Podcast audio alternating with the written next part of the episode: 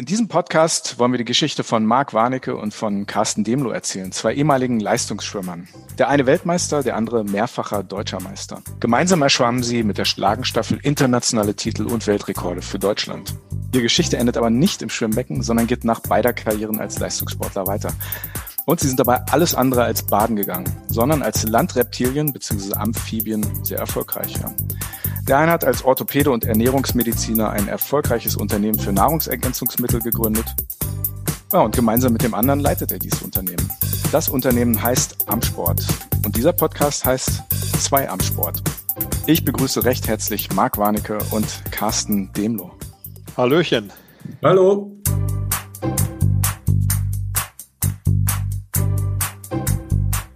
Zwei am Sport der Podcast mit Marc Warnecke und Carsten Demlo.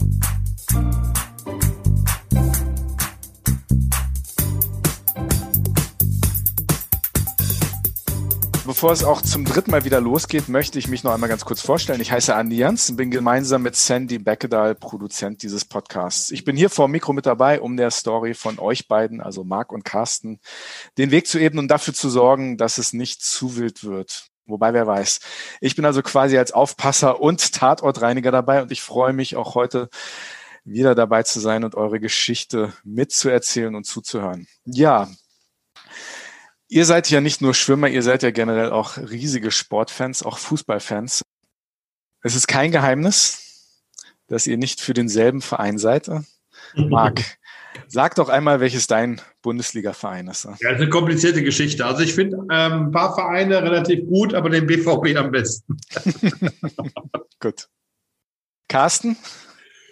FC Bayern München. FC Bayern München. Ja. Sehr schön. Es ist aber so, dass die meisten der 18 Bundesliga-Vereine heute eure Produkte benutzen. Wie habt ihr als Schwimmer denn den Einstieg so in die Welt des Fußballs geschafft? Wie kann man sich das vorstellen? Ruft dann Jürgen Klopp einfach mal an und sagt, äh, ich brauche mal was Pulver? Ne? Ja, Olli Schmidtlein hat angerufen. Olli Schmidtlein, früher zuständig für Bayern München, mhm. hat ähm, relativ früh, 95 schon, hat er von meinen Geschichten da gehört mhm. und mit den Aminosäuren und hat mich dann, er ist immer sehr wissbegierig und immer up to date und hat mich dann mal ausgefragt, was ich da mache. Ich habe ihm das erklärt, das fand er spannend und hat dann gefragt, ob das das Richtige wäre für seine verletzten Fußballspieler. Habe ich gesagt, ja, ich kann es mir gut vorstellen. Ja, und dann ähm, hat er angefangen, ähm, ein bisschen Aminosäuren zu probieren. Und da habe ich erstmal nichts von ihm gehört. Und äh, irgendwann hat er sich dann gemeldet und sagt, boah, super, das funktioniert ja klasse, hätte ich gar nicht gedacht. Und so fing das an. Und dann waren wir auf einmal ähm, ja dadurch äh, schon bei der WM im, äh, irgendwo mitvertreten. Und ähm, gleichzeitig, weil er da ja auch ähm, ja seine Finger drin hatte und ähm, gleichzeitig auch beim Bayern München. Und so fing das dann tatsächlich an und ähm, hat sich dann im Fußball rumgesprochen, weil die kommunizieren ja auch alle miteinander. Und äh, ja, das war dann, ähm, von da an ging es quasi los mit Fußball, wo, was wir gar nicht, damit hatte ich ja überhaupt nichts zu tun und das war überhaupt nicht mein Thema. Und ich war ja damals so noch niemals Fußballfan, das hat sich ja nur entwickelt. Ich bin ja gezwungen worden. Das heißt wirklich so, die Spieler, die sprechen miteinander und sagen, ah, wir haben hier was Geiles Neues. Ähm, das sind so Aminosäuren, Eiweiß ne, für Muskelaufbau und so weiter. Musst du mal ausprobieren. Und ja, aber Spieler sind das eine und die Betreuer im Hintergrund das andere. Und da gibt's ja schon ein paar, die echt viel Ahnung haben und ähm, mit denen man sich ja auch auf einem ganz anderen Niveau unterhalten kann. Und das waren meist die Ansprechpartner. Carsten, Fußballer spielen ja in Deutschland schon in einer anderen Liga als olympische Sportler, was Einkommen, aber auch Aufmerksamkeit angeht. Wie wirkt sich das auf die Zusammenarbeit mit euch aus? Ist so ein Robert Lewandowski anspruchsvoller als andere Sportler zum Beispiel oder, oder ist das, ist das eigentlich am Ende des Tages egal? Die wollen alle das gute, gleiche Produkt bekommen. Ne?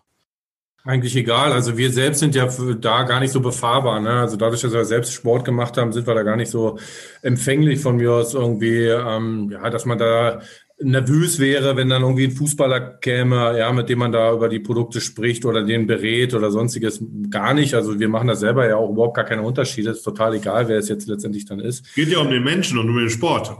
Da zählt ja die Belastung und da war er für mich sogar, wenn ich da im Cast mal ins Wort fall ganz kurz, war für mich sogar eher überraschend, dass die Belastung bei den Fußballern heutzutage tatsächlich höher ist als das, was man so vernommen hat als Amateursportler, ne? wo gesagt wird, ja, die olympischen Sportarten machen so viel, aber da gibt's auch solche und solche und der Profifußball heutzutage ist schon sehr intensiv, das muss man ganz klar so sagen. Genau, und da, da ist natürlich genau da, das im Vordergrund. Ne? Also es geht um die Beratung und die Fragen sind die gleichen. Also natürlich ist es so, und das kommt uns dann absolut zugute, es wird eben gerade dann geht es um Qualität, ja, und äh, dass sie den Benefit bekommen, den sie halt auch unbedingt haben wollen, aufgrund eben dieser eben angesprochenen hohen Belastung. Und da macht das natürlich dann totalen Spaß, mit denen in die Beratung zu gehen. Ne? Das heißt, ihr setzt euch mit, mit den Vereinen zusammen, mit den Trainern, mit den Ernährungsberatern und ihr arbeitet sozusagen gemeinsam aus, was die gebrauchen könnten. Ne?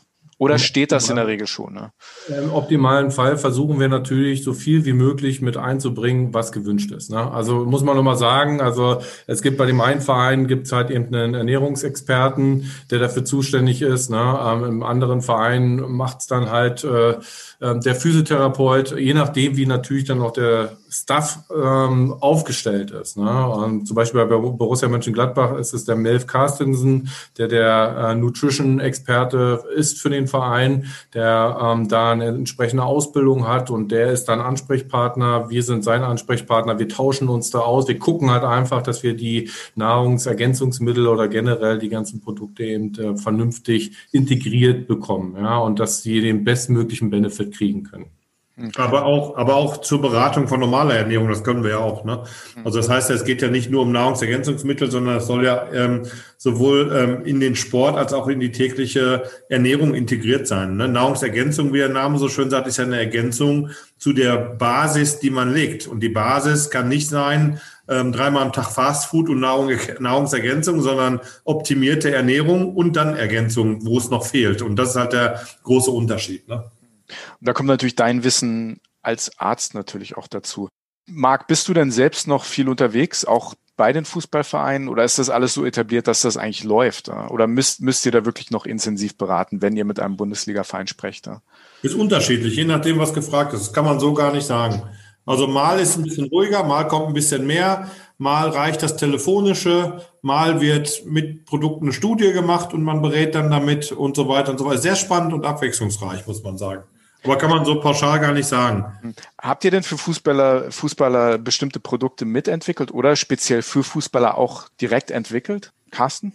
Ähm, ja, also erstmal nicht. Erstmal ja gar nicht, ne? weil das Produkt, womit wir ja gestartet sind, ist ja das, was der Markt für sich gemacht hat. Dann kam ja eben die Anfrage vom Olli Schmidtlein und äh, daraufhin ist natürlich schon so, haben wir uns ein bisschen mitentwickelt. Ne? Also solche Themen wie ein isotonisches Mineralgetränk ja, für während der Belastung. Ähm, das haben wir natürlich mit den, in dem Falle mit Borussia, äh, Borussia Dortmund, sorry, ähm, mit weiterentwickelt und das passiert natürlich schon. Also das heißt, da wo es möglich ist, wo es auch ähm, ja, Punkte gibt, die benötigt werden. Da setzen wir uns mit ein und gucken, dass wir die Produkte weiterentwickeln oder für eben speziell den Fußball mitentwickeln. Das Schöne ist ja, wir entwickeln ja für den Menschen und den Sportler. Und da ähm, auch Fußballer Menschen und Sportler sind, ähm, passt das ja ganz gut. Nur die brauchen halt dann andere Produkte. Ja? Ein Ausdauersportler braucht andere Produkte als ein Sprinter. Ein Fußballer braucht somit auch wieder andere Produkte als meinetwegen ein Kugelstoßer. Ja? Oder eine andere, sagen wir mal, nicht nur Produkte, sondern überhaupt eine andere Beratung und einen anderen Umgang mit, mit dem Thema Ernährung. Mhm. Und von daher das Gute ist, ähm, im Endeffekt arbeiten wir immer mit Menschen zusammen, weil das macht die Sache schon mal einfacher und deswegen ist es eigentlich auch nicht notwendig, ein spezielles Produkt zu haben, weil wir haben beim Fußball halt in, hochintensive Intervallsportler und Intervallbelastung und da ist ja vor allen Dingen ganz, ganz wichtig, nicht nur die Leistung während der 90 Minuten, sondern die Geschwindigkeit der Regeneration. Und die ähm, Regeneration ist gerade für die Fußballer un ungeheuer wichtig, dass sie sich nicht verletzen hm. und dass sie ihre Leistung beim nächsten Spiel auch wieder bringen. Ne? Wir waren uns, als wir in die Planung für diesen Podcast gegangen sind, ja relativ einig, dass dieser Podcast keine Pusche für eure Produkte werden soll. Ne? Das hast ja. du, Marc, als Präsident der Firma und auch, auch Carsten als CEO. Präsident. Genau, als President, Mr. President, äh, früh klar gemacht. Und das finde ich auch gut, weil es geht hier nicht darum, dass wir ähm, Riegel verkaufen. Das soll kein Infomercial sein. Es geht hier um eure Geschichte. Ich möchte trotzdem fragen, weil du gerade diese Bandbreite an Sportlern und Sportarten erwähnt hast, letzte Frage zum Thema Produkt für heute. Wie viele Produkte habt ihr denn wirklich in eurer, in eurem Sortiment? Wissen wir noch nicht mal aus dem Kopf. Keine Ahnung, müssen, müssen man jetzt tatsächlich mal zählen. Ähm, also sind schon ein paar. 30, 40 Artikel oder. Produkte sind schon, ja. Das heißt, ihr könnt mit den Produkten wirklich so eine relativ große Bandbreite an, an Ausdauersport, Sprintsportarten. Also da ist eigentlich für jeden was dabei, ne? Ja, wie Marc schon sagte, ne, es geht ja um die Menschen und um die Belastung äh, an sich. Ähm, mhm typischerweise dann die jeweiligen Sportarten. Ähm, da haben wir alles da und wir arbeiten ja schon eben seit vielen, vielen Jahren mit wirklich allen Sportlern aus allen Sportarten zusammen. Wie sieht eine gute Regeneration aus für einen, für einen Sportler? Du hast, eigentlich, du hast eigentlich relativ übersichtlich. Also du hast ja eine Belastung gehabt, von der willst du ja regenerieren. Wenn du keine Belastung hast, brauchst du nicht regenerieren. Dann bist du ja irgendwo regeneriert. Vielleicht mental musst du dann regenerieren, aber ja gut, du musst nach der Belastung einmal, wie gesagt, tatsächlich auch mental regenerieren, brauchst ein bisschen Abstand, musst dann körperlich regenerieren. Das heißt, die Makronährstoffe, Kohlenhydrate, Eiweiße, und Fette und so, das muss alles natürlich da sein. Ähm, Regeneration ist wichtig, halt die Ernährung, aber auch die nötige Ruhe, Physiotherapie und so weiter. Also Regeneration ist ein ganz, ganz zentrales Thema. Ich meine, bei Fußballern gehört ja auch die Fußpflege dazu, wenn man so will, ja. Darf man nicht vergessen, die Füße sind ja, damit arbeiten die, ja. Da guckst du natürlich erstmal ein bisschen und sagst, warum gehen die zum Fußpfleger? Ja, du, das ist das Kapital. Wenn da irgendwas einwächst oder ne, ein Zehennagel einwächst oder so, dann können die nicht mehr spielen, ne. Und äh, so ein Spieler kostet ja auch Geld. Also ich meine, äh, der ist ja dafür da, dass er spielt auch. Und ähm, das sind so Dinge, die dürfen nicht passieren. Das gehört auch dazu. Also die Pflege, Regeneration gehört dazu und das ist allumfassend. Ne? Also ich meine, wenn du einen Bodycheck kriegst und einen blauen Fleck hast, der muss weg, ja. Das muss einfach ähm, ähm, wieder regenerieren. Ist ja ganz logisch. Wenn du Muskelkater hast, musst du schnell regenerieren, damit das wieder, äh, damit du nicht nur deine Leistung bringst, sondern vor allen Dingen dich auch nicht verletzt. Das ist das große Problem, wenn du zu wenig regenerierst und zu viele Belastungen machst. Also das Thema Regeneration ist allumfassend und ist eigentlich das Hauptthema überhaupt. Wir haben in den ersten beiden Teilen schon aus eurem Alltag als Leistungssportler gehört. Was ich als Laie so eindrucksvoll finde, ist, dass ihr, anders als Profifußballer, ja nicht nur den sehr trainingsintensiven Sport hattet, sondern nebenbei natürlich auch noch eure Ausbildung gemacht habt. Da haben wir im letzten Mal schon ein bisschen drüber gesprochen. Das verlangt dann sicher ein gehöriges Maß an Disziplin. Marc, du hast neben dem ganzen Schwimmkram, sag ich mal in Anführungsstrichen, hast du ja ein ganzes Medizinstudium absolviert. Ja gut, ein halbes hat ja keinen Sinn gemacht. Ganz genau. Und bist nebenbei Weltklasse geschwommen. Wie bekommt man das unter einen Hut? Ja, heute würde ich es nicht mehr schaffen, weil einfach das nicht mehr geht, mental. Ähm, weil die Hirnzellen keine Lust mehr haben, so eine Belastung zu machen. Also ich habe ja, das ist ja noch ein bisschen extremer sogar gewesen. Ähm, ich habe in Witten gewohnt bin dann morgens zum Frühtraining nach Essen gefahren. Das sind dann so 40 Kilometer. Von Essen dann nach Bonn, weil ich da studiert habe. Habe in Bonn dann äh, mein, meine, meine, meine Pflichtkurse teilgenommen. Andere konnte ich nicht teilnehmen, weil ich keine Zeit hatte. Also ich habe das eher wie ein Fernstudium gemacht. Bin dann zum Pflichtkurs hin, hab dann, äh, bin dann wieder von Bonn zurückgefahren nach Essen zum Nachmittagstraining. Vom Nachmittagstraining, was dann so bis 18 Uhr ging, nach Witten gefahren 19 Uhr dann losgelegt mit Krafttraining bis 21 Uhr, dann wieder nach Hause ins Bett und nächsten Morgen wieder das Gleiche. Also alle zwei Tage spätestens eine volle Tankfüllung reingehauen ins Auto und eigentlich die meiste Zeit auf der Autobahn gewesen. Das war schon sehr hart. Wie lange hast du das gemacht? Lang genug, ich weiß es nicht. Müsste ich jetzt rechnen. Jahre. Jahre, ja klar. Das Studium dauert ja auch so ein bisschen. Und wegen Olympischer Spiele habe ich dann ja auch Semester verloren, ne, wenn ich dann qualifiziert war. Ich bin nicht der Typ, der sagt, ah, Herr Professor, ich habe mich gerade für Olympia qualifiziert. Ähm, kann ich die Scheine dann kurz danach machen oder finden wir eine Regelung? Ich habe dann gesagt, okay, ich habe jetzt alle Kurse mitgemacht. Jetzt habe ich mich qualifiziert, dann breche ich ab hier ab, mache Olympia und fange nächstes Jahr wieder neu an. Also ich habe dann tatsächlich dann zwei Semester durch Olympia verloren, ne? weil ich das einfach nicht ähm, wollte, wollte nicht so immer nach so Sondersachen fragen. Was sagen denn die Kommilitonen dazu oder, oder sieht man die kaum? Ja, sieht man die kaum. Man hat dann auch nur seine Handvoll Kontaktpartner, sag ich mal, ähm, aber die dann ganz lustig und gut. Also ich hatte wirklich sehr nette Kommilitonen, bin ich auch bis heute mit befreundet und das hat wirklich viel Spaß gemacht, aber war mental gesehen ausgesprochen intensiv. Also ich würde es heute nicht mehr überleben tatsächlich. Also ich weiß nicht, ich bin dann nach dem Training abends um 21 Uhr losgefahren ähm, nach Bonn, weil nächsten Morgen Klausur war bin dann da, lerne mit einem Freund, dann haben wir bis drei Uhr gelernt, wollte ich mich hinlegen, fällt mir auf, scheiße, mein Schein, sowohl Personalausweis als auch mein Studienschein fehlt, also hier meine, mein Rentenausweis fehlt. Wieder aufs Motorrad im strömenden Regen um drei Uhr nachts nach Hause, war ich um vier irgendwas zu Hause, Schein geholt, dann kam ich dann pünktlich, ohne zu schlafen, zur Klausur und so Sachen habe ich nur gemacht. Du hast eben mentale Regeneration erwähnt. Wie hast du denn da überhaupt mental regeneriert oder, oder ist das manchmal, das ist zu kurz gekommen? Ja, ist zu kurz gekommen. Und ich habe dann auch, ja, wie gesagt, ich habe wie gesagt, gibt Leute, die machen das anders. Ich finde das wesentlich intelligenter, wenn man das ganze Jahr durchlernt oder so, aber das habe ich halt nicht geschafft. Und so hatte ich dann fürs Physikum zum Beispiel zwei Wochen gelernt. weil ich vorher noch einen Weltrekord gemacht habe. Und dann, ich habe gemerkt, ich bin, das war ganz doof, da habe ich gemerkt, oh scheiße, ich bin in Weltrekordform, war mein erster Weltrekord übrigens. Ähm, aber ich habe gemerkt, der ist irgendwie in diesem Körper drin. Ja, aber ich habe noch dieses Physikum jetzt bald. So ein Mist, jeder hat dann schon gelernt und mein, mein, mein, mein Freund hat dann gesagt, ja, ich habe die Bücher schon alle durch. Wie oft hast du schon? Ich habe noch nicht angefangen. Äh, wie? Ja, ich habe noch nicht angefangen. Ja, ich habe schon alle durch und äh, puh, war ein Problem, habe ich gedacht. Ähm, aber ich kann jetzt nicht anfangen, weil ich bin so gut in Form im Sport gerade. Ähm, da muss ich Prioritäten setzen. Ich kann auch nicht alles auf einmal.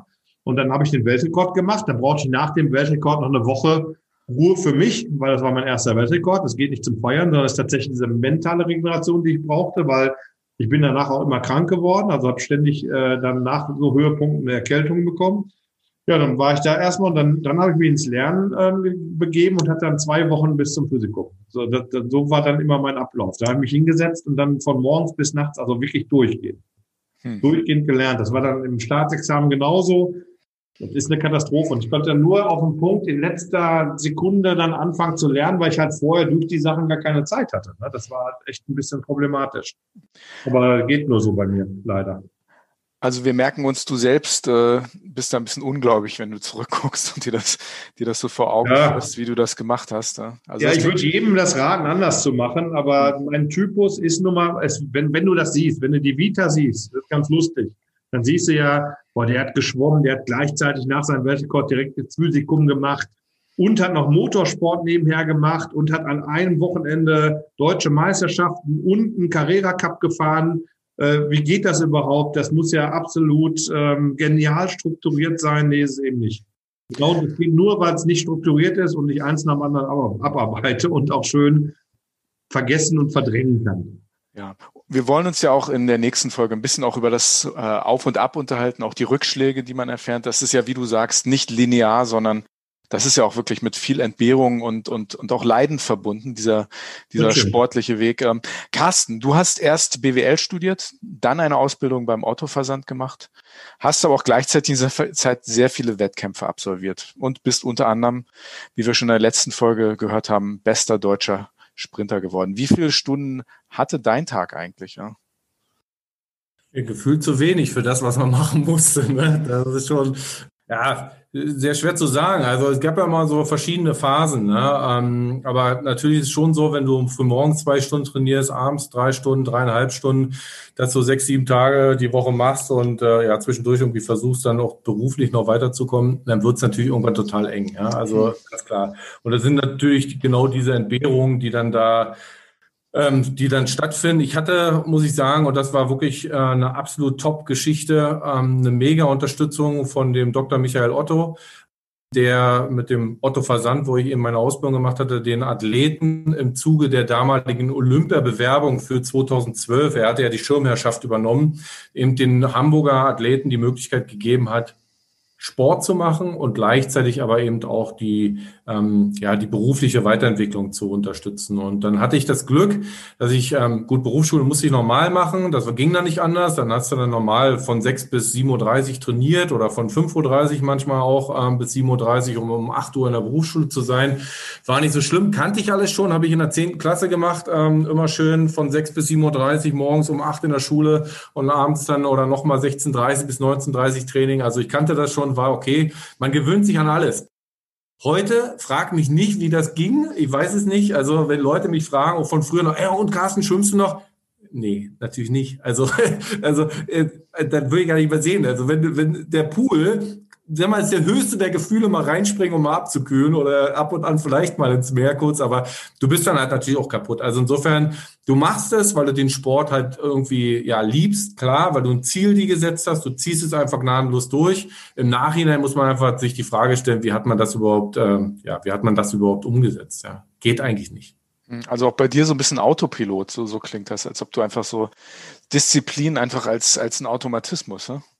Ja, nein, das ist klar, du, weil, weil du machst es ja genauso. Du machst, du setzt dir halt ein Ziel, ähm, du willst etwas erreichen. Man kennt ja jeder, ist egal, ob es im Berufsleben ist, ob es im Sport ist oder sonstiges, du setzt dir halt ein Ziel und ähm, wenn du halt äh, da dich voll konzentrierst drauf, ja, dann blendest du bestimmte Dinge aus. Und dass das anstrengend ist, ist klar, dass das auch wehtut, ist auch klar, dass du ähm, ob es jetzt früher in der Schule war, im Studium oder auch in der Ausbildung, einfach dann nach dem Frühtraining, ja, wenn du halt schon am Ende der Woche bist, jeden Tag halt morgens trainiert hast und abends nochmal, also dann von mir aus am Donnerstag oder Freitagmorgen völlig kaputt bist nach dem Frühtraining und am liebsten nicht einfach nur hinlegen würdest und schlafen würdest, ist klar, aber du machst ja dann irgendwie. Und irgendwie ist auch echt komisch ähm, im Nachgang, man, wenn so die Saison begonnen hat, ja, dann hat man immer gedacht, oh Gott, jetzt das ganze Jahr nochmal das Gleiche, aber okay, machst du halt einfach. Und dann, pop, auf einmal war das Jahr vorbei. Also man kennt es vielleicht so, ne? Wir haben, weiß nicht, ob es bei euch auch so ist, aber ist Silvester, dann dachtest du, oh, okay, am 1.1. kommt so, so ein kleiner Blues, denkst du, oh nee, jetzt das ganze Jahr wieder von vorne. Zack, macht das Klick, bist du schon wieder im Sommer. Ne? Also so, so ungefähr muss man das vergleichen. Hm. Ja. Das heißt also, eine physische Regeneration sowieso immer, immer eine Herausforderung. Wie hast, wie hast du denn oder hast du überhaupt mental dich regeneriert? Marc hat gesagt, hat er viel zu wenig gemacht. Wie war das bei dir? Ja, auch natürlich. Also ähm, Bewusstsein war dafür gar nicht da. Das ist ja immer die Gefahr, die man hat, wenn man halt auf einem Weg ist, ja, auf dem Weg zum Ziel, dass man mhm ähm, zu konzentriert ist, dass man ähm, vielleicht bestimmte Dinge gar nicht so richtig sieht und dann eben nicht darauf reagiert. Und das war bei mir genau der gleiche Fall. Ja, also ähm, du bist in so einem Rad drin und äh, die Tage vergehen, die Wochen vergehen, die Monate vergehen vielleicht. Und ähm, da hätte man oder ich hätte mir dann sicherlich in der ein oder anderen ähm, Situation mehr Zeit nehmen müssen, um eben diese mentale Regeneration zu unterstützen. Ähm, hatte mal so im Nachgang auch mal so Beispiele ähm, wo ich in der Uni zum Beispiel ähm, ähm, meine Scheine machen musste. Das war dann so eine so zwei Wochen volle Action. Ähm, statt einfach dann mal zu sagen, man geht mit dem Training mal raus in diesen zwei Wochen, ja, wo du dann halt die Klausuren schreiben musst und äh, konzentrierst dich darauf und machst dann danach weiter, hat man, habe ich zumindest alles versucht, dann in diesem Zeitraum auch noch weiter zu gewährleisten. Das heißt, nochmal fünfeinhalb Stunden Training am Tag auf jeden Fall, irgendwie dann so die Klausuren und das Lernen drumherum gebastelt. Ich glaube, das hätte man cleverer machen können. Man hätte dann einfach mal den, die Prio eben auf, in dem Moment auf die Klausuren setzen müssen, bisschen weniger trainieren, mental frischer sein, um mit mehr ja, Power dann wieder rauszukommen in den nächsten Wochen. Ne? Wenn man auf so einem Level agiert und dann sagt, theoretisch, das habt ihr beide nicht so gemacht, wie ihr eigentlich hättet machen sollen. Ne? Wenn man auf so einem Level agiert und sagt, so jetzt nehme ich mir mal so eine Auszeit, wie schnell fühlt sich das in Anführungsstrichen nach Faulheit an, dass man sagt, oh jetzt, das kann, das darf ich gar nicht. Wie? Halber Tag. Also es ist tatsächlich so, es gab Beim ja mal so Einheiten. war es schon so bei mir. Mal, genau, wenn du mal morgens liegen bleibst oder so. Also es ist ja sehr selten natürlich passiert, aber wenn du halt mal morgens irgendwie nicht zum Training gegangen bist oder so, dann war schon der Tag gelaufen und die Woche wahrscheinlich danach auch vom schlechten Gewissen. Also es geht super schnell. Hm. Auch du, Marc, getrieben? Ja. Der Gedanke daran war schon äh, wie aufgeben. Hm. Ganz komisch. Also man ist da so in so einem Rad drin. Ist das ein Automatismus, der eigentlich in dieser Welt der, des Leistungssports, hat das jeder? Oder gibt es da nicht mal Leute, die sagen, du hör mal, das ist okay? Oder ist das einfach zweite Natur für jeden Leistungssportler? Das da ist ja das keiner. Lustige. Wir Menschen können das ja, also wir, wir beiden Menschen, Carsten und ich, können das heute ähm, retrograd gar nicht mehr nachvollziehen so. Aber es kennt jeder, der meinetwegen ins Fitnessstudio geht. Wenn er mal sagt, ah, ich gehe jetzt mal so ein, zweimal die Woche, oder ich gucke mal, wie oft ich kann, der wird nicht gehen. Aber einer, der regelmäßig geht und sich dran gewöhnt hat und vor allem das ritualisiert hat, der geht. Egal wie, du musst es schaffen, es zu ritualisieren. Das ist ja übrigens auch wie Ernährung, ne? Ernährungsumstellung oder sowas. Mhm. Du musst es ritualisieren, um es dann zu schaffen. Wenn du dann drin bist, dann ist es easy. Es ist nicht so schwer. Also es ist nicht, wenn, wenn du deine Prioritäten hast und da auch nicht drüber diskutierst mit dir, ist es nicht schwer, jeden Tag zum Training zu gehen. Ganz im Gegenteil. Das macht dir auch Spaß irgendwo. Aber das, das Dumme ist halt auch so nach Ferien, wenn du dann aus der Pause kommst, dann wieder anfängst, da fragst du dich die ersten zwei, drei Wochen schon, was du da tust und warum. Ne? Weil du hast nur Schmerzen, das ist alles scheiße. Und ähm, nichts funktioniert mehr und bis du dann wieder drin bist, war für mich immer die qualvollste Zeit, wenn du mal Ferien so zwei Wochen oder drei gemacht hast, danach wieder zu beginnen. Ferien, da, da muss ich dich ähm, äh, einfach kurz drauf festnageln. Habt ihr denn da Urlaub gemacht? Also gibt gibt's sowas, wenn man auf diesem Level äh, Leistungssport betreibt? Dann sagst du, ich fahre jetzt mal in Urlaub und den suche ich mir danach aus, ob die da irgendwie einen schönen großen Pool haben und ich dann da trainieren kann morgens oder oder war das einfach nicht? Also Urlaub irgendwie. Ich hatte du hast ja nur zwei Wochen im Jahr Urlaub vielleicht gehabt, ne? Zwei, drei. Ja, vielleicht mal früher, als ich kleiner war mit meinen Eltern, als wir dann wirklich ähm, so diese Standardferien gemacht haben, die man so macht, also in den Ferien, Ferien macht. Ähm, aber hinterher war es ja immer so, du hast die Meisterschaften gehabt in den Ferien, du hast die Höhepunkte, wenn es dann richtig hart wurde, hast du dann nach den Ferien gehabt und so, dass die Ferien eigentlich, ich glaube, ich habe bewusst gar keine Ferien mehr gehabt, aber andererseits du warst dann meinetwegen Ende der Sommerferien oder sowas äh, dann bei irgendwelchen Europameisterschaften und du hast das ja auch als, was war ein Wettkampf, aber hast das ja auch als Ferien genossen und diese zwei, drei Tage danach waren deine Ferien oder diese Woche danach. Das waren dann deine war auch okay. Also das äh, vermisst du eigentlich nicht, weil du musst dich nicht drum kümmern, wo du deinen Urlaub buchst, weil den hast du ja, du hast ja irgendwie so einen Aktivurlaub, ne? Carsten, wie war das bei dir? Du bist ja auch als internationaler Leistungssportler viel rumgekommen, ne? Das heißt, die Welt habt ihr ja trotzdem gesehen. Aber gab es für dich denn mal so, dass du so Urlaub im klassischen Sinne hattest oder war das ähnlich wie bei Marker? Nee, war schon so. Ähm, also Urlaub habe ich schon gemacht. Ähm, wenn ich dann Urlaub gemacht habe, habe ich auch wirklich frei gemacht. Also war tatsächlich so, dass ich mich da nicht bewegt habe. Okay. Und äh, das war auch gut so, das brauchte ich auch. Also auch ohne, ohne, ohne Wasser, ohne Schwimmbecken? Ne? Ja, ganz sicher. Mhm. Okay. Wasser, Wasser schon, wie gesagt, ein Pool oder so vielleicht mal, aber Aha. nee, also da war ich, ähm, keine Ahnung, also ich war natürlich schon als, äh, ich war ja so ein extremer Sprinter, also eigentlich war ja kein Schwimmer. Ähm, das hat Marc irgendwann auch mal ganz toll formuliert, als wir mal da zusammen ein paar Einheiten gemacht haben. Ich konnte eigentlich nicht schwimmen, ich konnte extrem gut sprinten, ähm, hatte eine mega Technik beim Sprint, aber ich war jetzt nicht derjenige, den du ins Wasser schmeißt und der kann hin und her schwimmen, locker gleiten lassen. Da fehlten mir wahrscheinlich dann die ganzen Jahre in der Jugend. Ne? Hätte ich mal lernen müssen, dann, äh, dann wäre es anders gegangen, aber das konnte ich gar nicht. Und insofern war es für mich eher, ähm, ist vielleicht auch der Grund, warum ich dann relativ früh wieder aufgehört habe. Für mich war das echt eine Qual. Also für mich war Training richtig anstrengend und richtige Qual. Also es war nicht so, so geil irgendwie und geile Einheit. Also es gab es vielleicht mal, wenn du so Sprinttrainings hattest oder so, Krafttraining, das war super.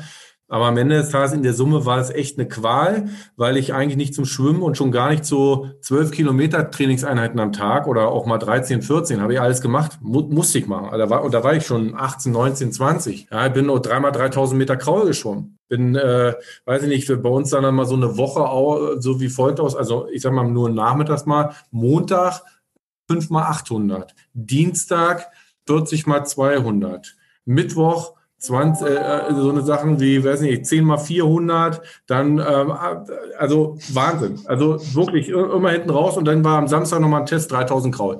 Also, und das für einen 50 Meter Kraulschwimmer, der 21 Sekunden unterwegs sein sollte oder war. Ähm, also, und äh, der wirklich nicht so, so, der schwimmerisch auch gut ausgebildet war. Das war eigentlich so das Problem. Also insofern habe ich es dann auch echt genossen. Wenn dann mal frei war, dann habe ich mal nichts gemacht. Sehr schön muss ja wirklich meinen Hut ziehen vor, vor dieser Disziplin. Ich bin kein undisziplinierter Mensch, aber das ist nochmal eine ganz andere Liga. Im Geschäftsleben, Marc, wie, wie hat euch, wie hat dir anfangs diese Disziplin, zumindest dieses Disziplinvermögen, das, das irgendwie aktivieren zu können, wie hat dir das am Anfang geholfen? Ein Sport machst du aus einer ganz anderen Nummer heraus, sage ich mal. Das kannst du gar nicht so vergleichen, finde ich. Und das ist auch gut so, weil im Sport war ich sehr kompromissfrei und ähm, das habe ich zum Glück in meinem Privatleben überhaupt nicht. Dann als Arzt habe ich natürlich gelernt, was äh, die wirklich wichtigen ähm, Sachen im Leben sind. ähm, das hast du natürlich selbst als, als Sportler natürlich auch nicht so im, im Blick. Ne? Du bist ja sehr egoistisch veranlagt und äh, nicht veranlagt, also ausgerichtet und ähm, ähm, machst ja dein Ding und deinen Sport und das ist ja auch dein Lebensmittelpunkt.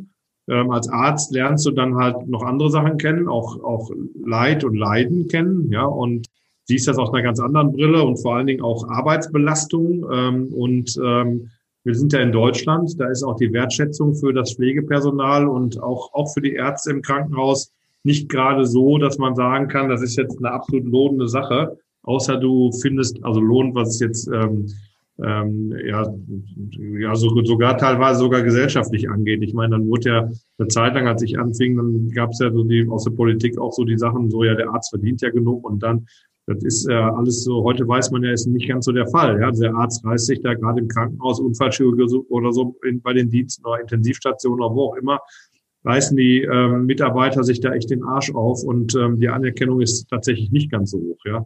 Ähm, ganz im Gegenteil, es wird, gibt ja auch immer mehr Klagen bei uns und ja, das ist ja, das ist schon dann eine ganz andere Welt, auch eine ganz andere Verantwortung, wenn du für andere Menschen da einstehst und deine Entscheidung wirklich eine Lebensentscheidung ist für den, den du da behandelst, ja, und das auch dann zu lernen. Sonst als Sportler machst du es für, für dich, also habe ich es für mich gemacht. Das heißt, wenn ich eine Fehlentscheidung hatte in meinem Training oder Wettkampf oder was auch immer, dann war ich halt dann schlecht, aber damit konnte ich ja ganz gut leben, aber mein, mein Ding, ja. Aber wenn du eine Fehlentscheidung im Beruflichen dann hattest, damit konntest du nicht mehr leben, so wirklich. Ne? Das ist also wirklich ähm, eine ganz andere Belastung. Und das nimmst du dann irgendwo mit und dann war ich schon auch glücklich oder dankbar oder wie soll ich sagen, das, ähm, ja, das kam in die Wertung mit da rein, als ich anfing, ähm, ja, die Firma hier äh, dann, dann mit Amsport das zu machen und habe das auch dann wertgeschätzt, dass man mit seiner eigenen Idee da was machen kann. Und es ist einfach, das kam alles mit hinein. Das ist ganz komisch, weil die ganzen Emotionen,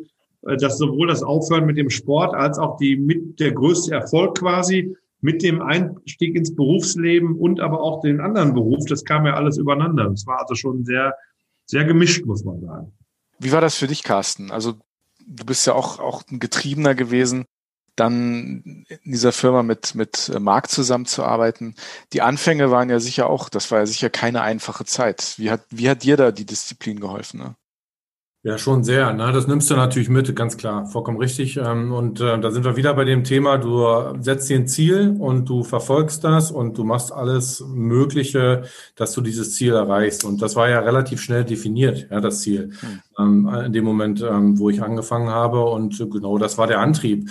Ja, du brauchst Spaß dabei, du brauchst auch ein bisschen Glück dabei. Ähm, äh, ja, du, du, du musst dich auch irgendwo da wiederfinden und auch dich ein bisschen verwirklichen können. Sonst kann man es nicht machen, sonst kann man keine 18 Stunden Tage da abreißen. Das funktioniert nicht. Und ähm, aber das war halt, äh, ja, das war so Startschuss gegeben und bis heute 180 Prozent gezogen. Ne? Also so muss man es einfach sehen. Und ähm, ich glaube, anders wird man das auch nicht schaffen. Oder bin ich fest von überzeugt, anders wird man auch keinen Erfolg haben. Ja? Ähm, ich gebe das auch immer meinen Kindern äh, auch so mit. Ähm, sind beide auch sportlich und äh, sage ich auch immer, letztendlich, wenn du nicht bereit bist, nicht alles am Tag dafür zu geben, für dein Ziel, ja, dann kannst du auch nichts erwarten in dem Bereich und der Größenordnung, das, was du jedenfalls willst. Und ähm, du musst natürlich auch darauf vorbereitet sein, dass du vielleicht nicht alles schaffst, aber musst es wenigstens versuchen. Und wenn du jeden Tag das gibst, ja, dann gibt dir das fürs Leben so viel zurück. Und ähm, so habe ich es auch immer gehalten. Und für mich war zum Beispiel damals auch, als ich angefangen habe mit meiner Ausbildung bei der Firma Otto, ich saß dann da und dann war für mich damals schon klar, okay, ähm, hier wirst du etwas finden, was dich, also in dieser Form, dieses Arbeiten, ja, was dich ausfüllen wird. Und ähm, da hatte ich richtig Bock drauf. Anders als die Jahre davor, wo der Schwimmsport für mich nur im Vordergrund stand, wo ich eben nur das gesehen habe und das Studium so hm, hm, gemacht habe. Und dann, äh, ja, das war so ein, so ein Klickmoment, ja. Und so war das im Prinzip dann auch Anfang 2006 ähm, hier mit Marc ebenfalls. Hm, das heißt, der Tunnelblick hat sich so ein bisschen geweitet und da ist dann einfach mehr dazugekommen. Ne? Genau, genau. Ja. Trotzdem eben die, diese, diese, diese Dinge, die du halt im Leistungssport halt lernst, was du ja auch gerade angesprochen hast, mhm. ja, tagtäglich auch teilweise im Unterbewusstsein, weil man sie so drin hat, weil man ähm, die so auch jahrelang gemacht hat, weiterzuführen. Ne? Das Ritual. Marc, wie ist das bei dir? Du hast auch Kinder, müssen wir nicht ins Detail gehen, aber du bist ja jemand, der, der selbst, äh, ja, du du hast es dir selbst ja nicht leicht gemacht, ne, wie du vorhin erzählt hast. Da. Ähm, bist du mit deinen Kindern streng, wenn es um Sport geht, oder, oder bist du da eher so laissez-faire, dass du sagst, ihr macht das, was ihr könnt, oder wie sieht das bei dir aus? Also da meine beiden Jungs jetzt ja auch mittlerweile nach Fußball und Leichtathletik zum Schwimmen gekommen sind und das machen, ähm, ist der Druck, den ich ausübe, allein da, dass ich da bin. Also dass es äh, mich irgendwo gibt. Hm. Das ist auch der Grund, warum ich mich da auch raushalte, soweit es geht. Also ich beobachte das natürlich sehr interessiert. Man macht einen natürlich auch sehr stolz, wenn die beiden da richtig gut drauf sind. Ist natürlich klar, aber es ist ja bei allen Eltern irgendwo so. Aber ich halte mich da doch mehr im Hintergrund, als äh, es normal, also als ich es normalerweise machen würde und als es auch ähm, ja die meisten tun. Ganz einfach, weil ich will genau diesen Druck, den, den ich habe oder hatte, meinen Kindern nicht geben. Ich finde gut, dass die zum Training gehen, da Spaß dran haben. Ich finde gut, dass die sich nicht so einen Kopf machen vor so einem Start, wenn sie Wettkampf haben. Ähm, wenn ich mich einklinken würde, dann wird's eng. Also weil das äh, meine mein pathologischer Angang an diese Dinge, den ich auch wirklich äh, als pathologisch empfinde, ähm, wäre nichts, was ich auf meine Kinder übertragen möchte. Ich bin besonders stolz darauf, dass die das also äh, mehr oder weniger. Also der eine ist tatsächlich so ein bisschen so wie ich, ähm, der andere ähm, löst das auf eine ganz lockere Art und ähm, ich will mich da nicht einmischen. Nee, da muss er einen Weg, Weg selbst machen. Ich gebe alle Unterstützung, die sie nur haben können, damit sie ihren Weg machen, weil ich weiß auf eins, Druck oder sowas, und den würde ich ja ausüben, allein wenn ich mir das angucke. Ja, also ähm, ja. Druck oder sowas, mit Druck kommt keiner oben an. Das kannst ja. du vergessen. Äh, die kommen zwar mal oben und können mal schnuppern, aber das kannst du vergessen. Du kommst ja. nur durch, wenn intrinsisch der Faktor so groß ist, und du das so gerne möchtest selbst, dann kannst du irgendwas Größeres gewinnen. Wenn du es selbst nicht möchtest irgendjemand sagt, du wirst mal großer, mach mal, trainier mal, hier noch einen Meter und da noch einen Wettkampf, das wird nicht passieren. Von daher lasse ich sie nach dem, nach dem Spruch meines Trainers Horst Melzer, der hat einen geilen Spruch gemacht, da wurde er von der Presse mal gefragt, der Marc, der macht so viel selbst. Was ist denn, da wollten sie ihn ärgern. Was, was, was ist denn eigentlich Ihre Aufgabe da? Kann man da überhaupt von reden, dass Sie da äh, irgendwas, dann sagt er, mir ist es nicht gelungen, sein Talent durch Training im Keim zu ersticken. Talent muss man fördern und Talent muss man auch in Ruhe reifen lassen. Und das ist das, wie ich es mit meinen Kindern mache. Ja, das heißt, du stellst dich nicht, äh, hängst dir nicht deine Medaillen um und stellst dich, wenn deine Jungs schwimmen, an den Beckenrand und äh Nein, die sind halt so drauf, dass die recherchieren, wie schnell war der Papa früher, wie schnell sind wir jetzt. Und ähm, die sind halt schneller als ich war. Das heißt, dann, dann haben sie für sich schon mal gewonnen. Dann muss ich ihnen eher erklären, dass das nicht zählt. Also, aber das ist äh, eine andere Geschichte. Das heißt, die haben sich von Carsten beraten lassen, setzen sich Ziele und äh, ja. Ja, genau. Ach, die haben da Spaß dran, alles ist gut. Und wie gesagt, also die können machen, was sie wollen. Ähm, wenn sie mal irgendwann sagen, sie haben keine Lust mehr, dann fände ich es persönlich schade, aber das war es dann auch. Ähm, weil ich weiß, wie schwierig das im Endeffekt ist. Und ähm, wenn man es wirklich hinterher, wenn, wenn, du irgendwas Großes gewinnen willst, dann muss es in dem Zeitraum, wo, wo du es machen willst, muss es die Lebensaufgabe sein, ohne Wenn und Aber. Da gibt es keinen Plan B. Das ist so, so kompromissfrei der Weg, dass man da, das müssen die von selbst entscheiden. Wenn nicht, ist vollkommen egal. Mir war nur wichtig, dass sie schwimmen können und ich bin total, ich bin total stolz darauf, dass die jetzt schon so gut schwimmen können, dass die wissen, was ich getan habe. Das finde ich gut. Und das reicht mir. Wenn die jetzt aufhören, ist schon okay, weil die haben hart trainiert schon, also für ihr Alter. Ne? Also die haben schon mal, die haben ein bisschen Chlorwasser geschluckt und die haben ein paar Meter gesehen, die können alle Techniken und das ist persönlich für mich, weil ich den Schwimmsport so liebe, meine Frau ja auch, ist das ähm, tatsächlich, äh, das reicht mir. Ich weiß ja, dass ein Weltmeister kein besserer Mensch ist als ein äh, ähm, ähm Landesmeister oder irgendwas. Ich weiß ja, das, menschlich hat das aber keine Wertung. Und das ist ja das Entscheidende. Ja, das ist dann irgendwie nur der Erfolg, der da ist. Und kommt auch an, wer dann da ist. Es gibt Weltmeister, die werden dann Weltmeister, weil kein anderer da ist, mal irgendwann. Das war, als die Kurzbahnmeisterschaften mal neu erfunden wurden, da konnte sie mit Glück mal Weltmeister werden, weil noch keiner angemeldet hatte. Hinterher ging es nicht mehr, weil dann alle da waren. Aber deswegen gibt es solche und solche und das ist einfach egal. Ne? Wir halten fest, Disziplin geht schwer ohne Rituale. Und Erfolg gibt's natürlich auch nicht ohne Disziplin, aber das Ganze macht natürlich dann erst Spaß. Wenn man sich mit guten Leuten umgibt, das habt ihr gemeinsam gemacht. Ähm, das war eine sehr spannende Folge, äh, fand ich wirklich sehr interessant. Es gibt aber natürlich auch immer Rückschläge. Es gibt nicht nur die Erfolge und da wollen wir, glaube ich, mit euch in der nächsten Folge drüber reden. Was passiert, wenn es mal nicht so läuft, wie man sich das vorstellt? Ich bedanke mich bei euch. Sehr gerne. Gerne, bitte. Und wir Danke sprechen uns beim nächsten Mal. Liebe Hörerinnen und Hörer, das war Folge drei von Zwei am Sport, der Podcast mit Marc Warnecke und Carsten Demlo. Ja, und beim nächsten Mal reden wir darüber, was Rückschläge für Leistungssportler bedeuten, aber auch Rückschläge für Unternehmer, die mal Leistungssportler waren. Wir würden uns sehr freuen, wenn ihr beim nächsten Mal wieder dabei seid und verabschieden uns für diese Woche. Bis zum nächsten Mal. Macht's gut. Ciao. Tschüss.